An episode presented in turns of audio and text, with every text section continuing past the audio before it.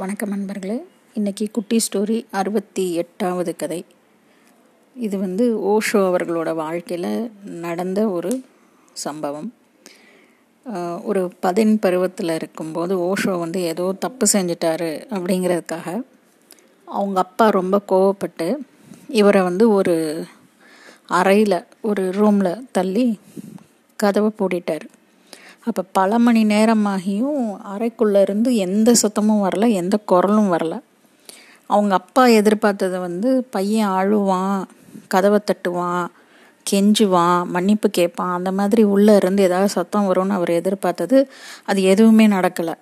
அப்போ உடனே அவருக்கு பயமாயிடுச்சு, உள்ள பையன் எங்கேயாவது ரூம்லயே மயங்கி விழுந்துட்டானோ இல்லை தற்கொலை முயற்சி ஏதாவது செய்கிறானோ அப்படின்னு பதறி போய் கதவை வேகமாக திறந்து பார்த்தவருக்கு ஒரே ஆச்சரியம்.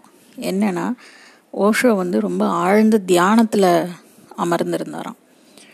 நீ இனிமேல் வெளியே வரலாம் அப்படின்னு இவங்க அப்பா சொன்னப்போ கூட அவர் சொல்லியிருக்காரு, இல்லை இல்லை நான் இப்போதைக்கு வெளியே வரவே மாட்டேன், உள்ளேயே எனக்கு ஆனந்தமாக தான் இருக்குது அப்படின்னு. இப்போது இதையே நம்ம லாக்டவுன் டேஸ்க்கு நம்ம யோசித்துக்கலாம். உள்ளே இருக்கிற போது பதட்டப்படாமல் நம்ம எப்படி ரூம்குள்ளே ஓஷோவை போட்டு பூட்டினாங்களோ அது மாதிரி நம்மளை வந்து வீட்டுக்குள்ளே போட்டு பூட்டியிருக்காங்க. ஆனாலும் பதட்டப்படாமல், எதை பற்றியும் குற்றம் சொல்லாமல், அதை அப்படியே முழுமையாக ஏற்றுக்கிட்டோன்னா நிச்சயமாக இந்த லாக்டவுன் டேஸ்லையும் நம்மளால் நிம்மதியாக இருக்க முடியும். யோசிப்போமா?